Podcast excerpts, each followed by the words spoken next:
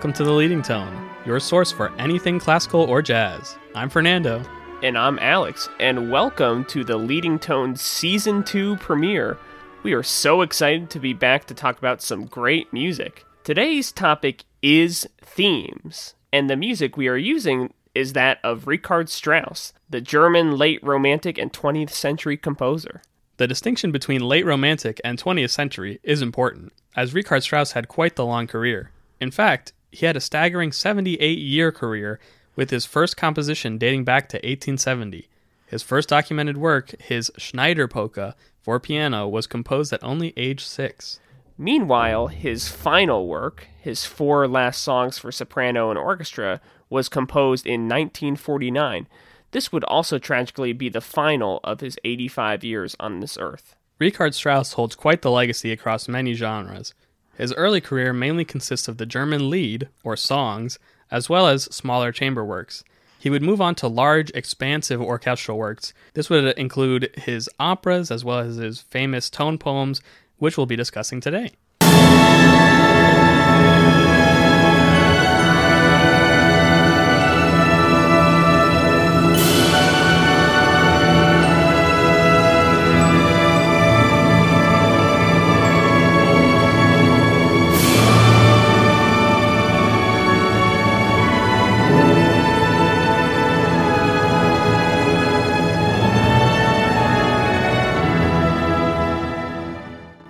Was from the stirringly powerful tone poem by Richard Strauss, The Alpine Symphony. Written in 1915, this work is meant to portray the beauty of the Bavarian Alps. In fact, this particular spot of the work is meant to represent the sunrise as the brave climbers prepare to start their journey.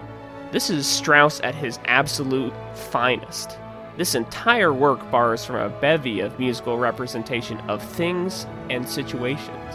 For example, this next excerpt deals with the climbers beginning their ascent. Let's take a quick listen.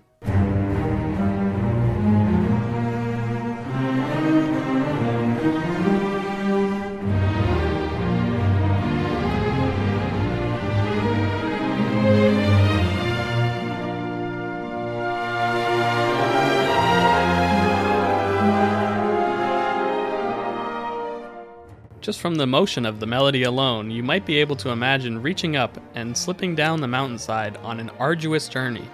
It's not musical magic here, in fact, it's all due to the strong themes Strauss presents.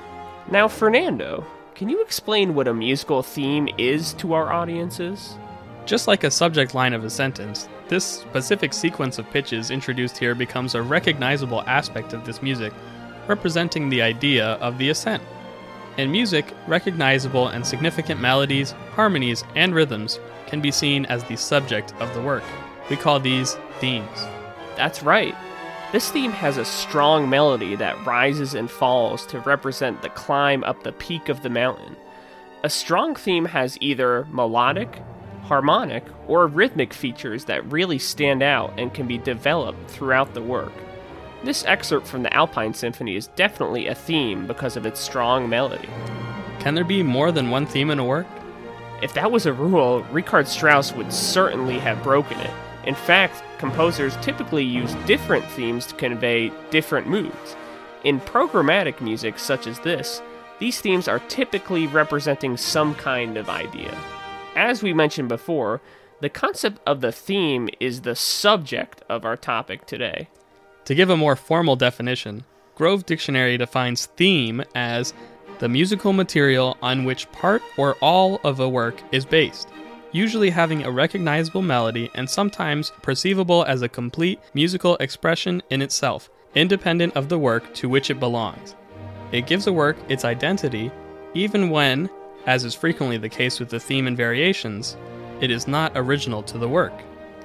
Now, Strauss is known for iconic themes and motives. You're likely familiar with the one from his work Also Sprach Zarathustra, famously featured in the film 2001 A Space Odyssey.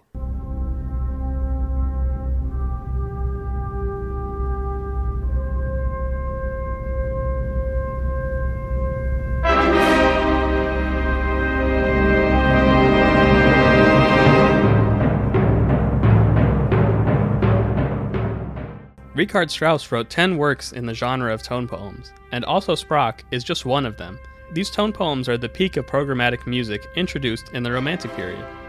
And to recap briefly, the Romantic period of music was the rise of more programmatic music that included subjects of spiritual, autobiographical, and nationalist topics. Strauss wrote his tone poems beginning at the tail end of the 19th century and the beginning of the 20th century.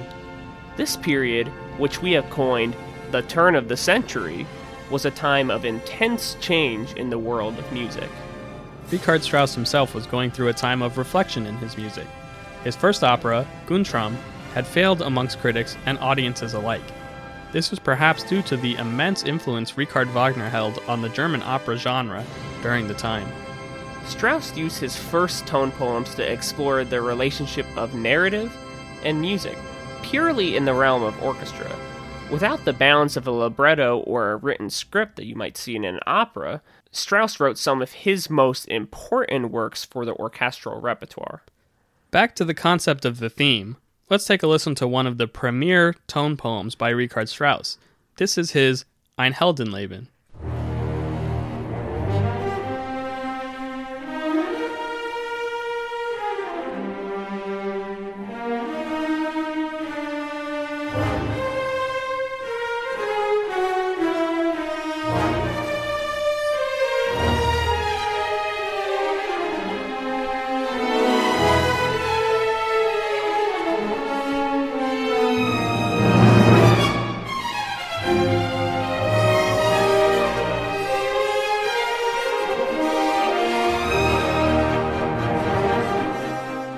That was a short excerpt of the first movement of Richard Strauss' Ein Heldenleben.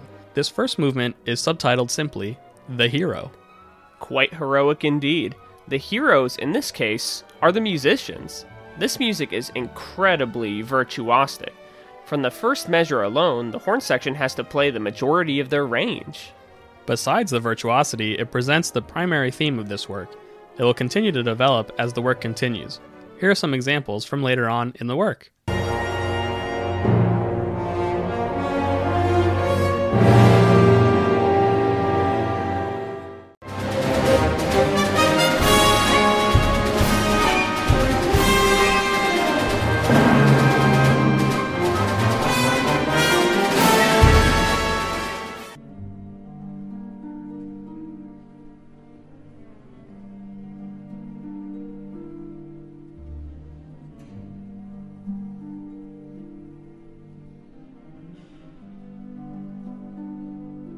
In fact, if we jump back to the example of the Alpine Symphony, we heard some themes there as well.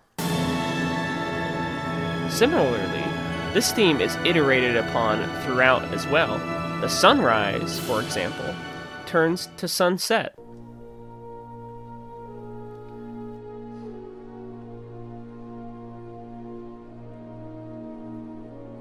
A different mood entirely, but still incredibly similar thematic material. In an essay, Arnold Schoenberg, another composer from this time period, is quoted as saying, Whatever happens in a piece of music is the endless reshaping of the basic shape. There is nothing in a piece of music but what comes from the theme, springs from it, and can be traced back to it. To put it still more severely, nothing but the theme itself. That is a great analysis from a great composer. Strauss embodies this in his music with his development of the hero's theme in Ein Heldenleben in particular. You even hear some development within just the first excerpt from that piece that we played for you. He takes this idea of the hero and puts him in several imaginary scenarios. Well, as we all know, heroes never go unopposed. That is correct, Fernando. The second movement of this work is titled The Hero's Adversaries. The theme for the hero's adversaries occurs first in the flute and continues to be iterated upon throughout the movement and the work itself. Quite a nefarious sounding excerpt. Let's dive a little deeper into the madness of this movement. That was the flute part from the outset of this movement. It was said that the adversaries were in one way or another the critics of Richard Strauss and his music. And that theme is not the only theme representing the adversaries. This theme in the tubas juxtaposes the flutes and oboes and adds an ominous layer to the music. It's also another musical representation of the critics of Strauss. These two excerpts we just listened to fall under the thematic umbrella, but aren't quite long enough to be considered a theme or a subject. This is a great example of what is called a motif. A motif is defined as a short musical idea, whether it be melodic, harmonic, rhythmic, or any combination of these three. A motif may be of any size, but most commonly it is regarded as the shortest subdivision of a theme or phrase that still maintains its identity as a musical idea.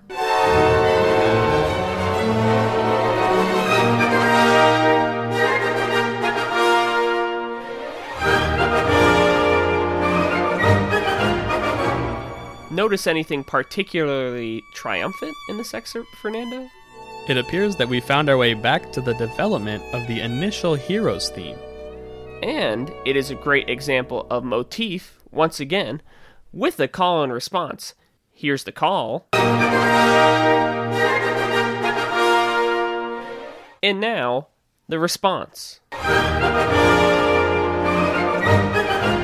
The triumphant response to the motif serves as a nice bookend to a darker chapter in the hero story. Both themes and motifs are incredibly important to narratively driven music. From John Williams' Imperial March from Star Wars to the poems of Richard Strauss and even to the operas by Puccini. So if you like the music from Star Wars, check out the music of Richard Strauss. The same fundamental principles of themes and motifs are present here, many years before John Williams stepped onto the scene. That is the element that makes both Strauss and John Williams music so listenable. They tell a story. Now, here is another excerpt from the fourth movement The Hero at Battle.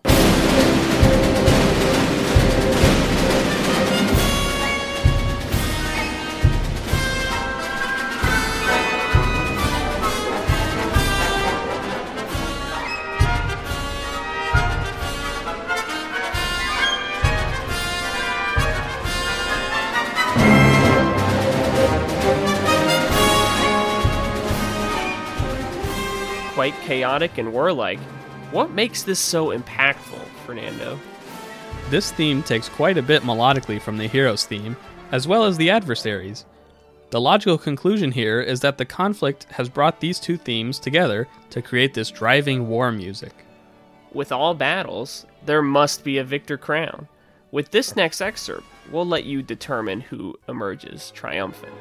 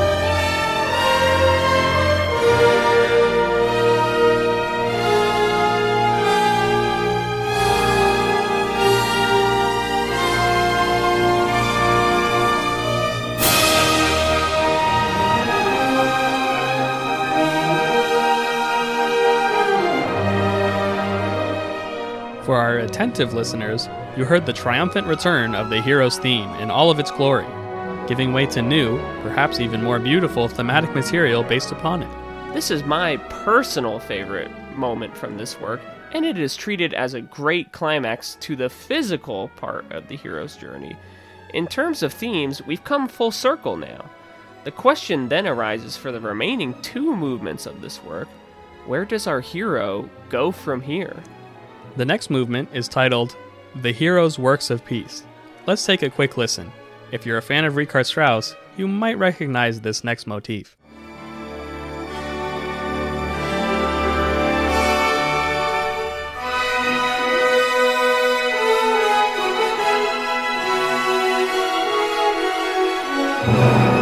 Strauss, in this case, appears to be the hero of his own story. This motif is a quote from his earlier tone poem entitled Don Juan, so the work of peace, in this case, is his past tone poems. This narrative is meant to parallel his musical journey. His first opera, Guntram, failed, and now his tone poems are meant to be a heroic journey through his career up until this point.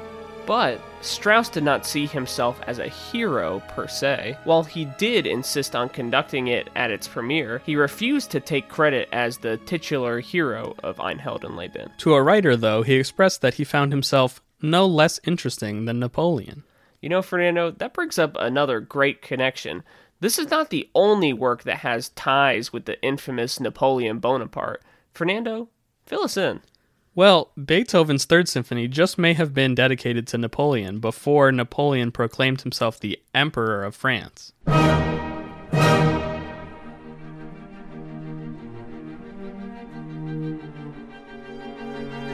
That was the opening of Beethoven's Eroica. Notice the principal theme sounds vaguely reminiscent of the hero's theme from Ein Heldenleben. Why is that, Fernando? You might hear some similarity because both of the themes are triadic. This means that the main melody is built upon a simple three note chord. Well said, Fernando. These are great examples of heroic sounding triadic melodies that are incredibly similar structurally. Let's go ahead and move on to the final movement of Richard Strauss' Ein Heldenleben. After a lifetime of adventuring, the final chapter of this work is entitled the hero's retirement from this world and completion. What an amazingly descriptive and evocative title. It draws parallels with the ancient Greek story of Odysseus as well as maybe the more modern fantasy epic, The Lord of the Rings. This movement offers some great respite from the hero's long journey. Let's take a listen.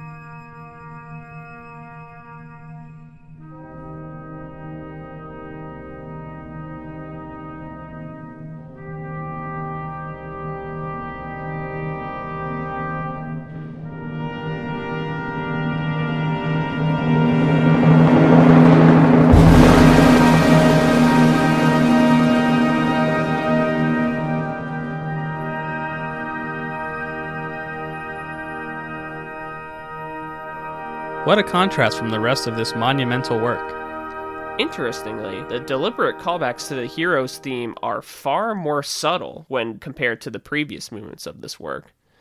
This technique is really common in composition. Composers like to hide hidden gems in their music that take some deeper analysis to find. In this case, Strauss is using the familiar home key of E flat with the hero's theme. This alone perpetuates a feeling of familiarity that represents the quiet conclusion of this hero's story. This has been such an exciting musical journey through the tone poems of Richard Strauss. For our final listening today, we'd like to expose you to one more work with strong themes by Richard Strauss. This is another favorite of ours, Till Eulenspiegel's Merry Pranks. Quite a whimsical title for quite a whimsical work. Let's take a listen.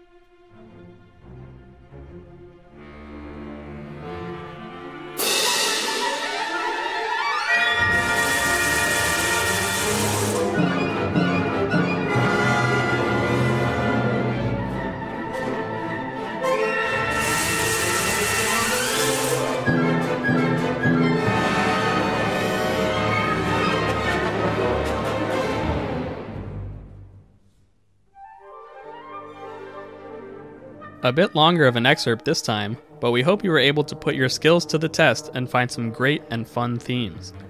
That was Till Eulenspiegel's Merry Pranks. What a great way to finish off the listening portion of today's episode. The Alpine Symphony, Ein Heldenleben, and Till Eulenspiegel are all easily some of my favorite orchestral works of all time. For a spell, Richard Strauss was actually my favorite composer, and with today's listening, I bet you can hear why. Most definitely, Alex. Let's recap what we've learned in this episode of The Leading Tone. Today, we've had great examples of themes, thematic development, motif, all in these beautiful works by Richard Strauss. Thank you all for joining us today on The Leading Tone. If you are enjoying our format changes for Season 2, let us know in the comments or the review sections. I'm Fernando. And I'm Alex, and we'll see you next Wednesday for some more of The Leading Tone. Thanks for listening to the Leading Tone Podcast. Be sure to subscribe to our YouTube channel and follow us on social media. You can find us on Instagram at The Leading Tone Podcast, as well as Facebook. For any other questions or inquiries, please feel free to email us at theleadingtonepodcast at gmail.com. Thanks for listening.